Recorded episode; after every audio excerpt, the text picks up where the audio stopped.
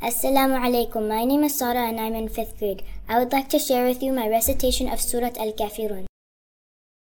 أعوذ بالله من الشيطان الرجيم بسم الله الرحمن الرحيم قل يا أيها الكافرون لا أعبد ما تعبدون ولا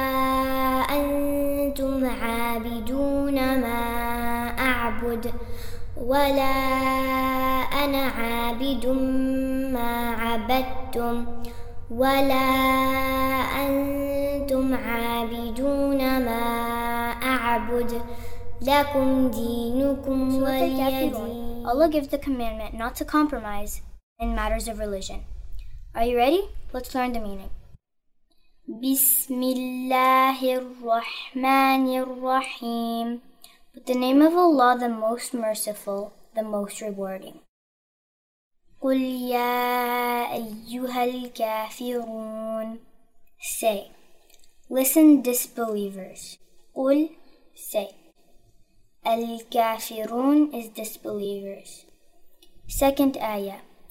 لا أعبد ما تعبدون I don't worship and serve what you worship and serve. لا is not. أعبد is I worship and serve. ولا أنتم عابدون ما أعبد and you aren't at all a worshipper of what I worship and serve. The fourth ayah is ولا أنا عابد ما عبدتم and I am not at all a worshipper of what you have been worshipping and serving. Ana, I. Abid, worshipper. Next ayah.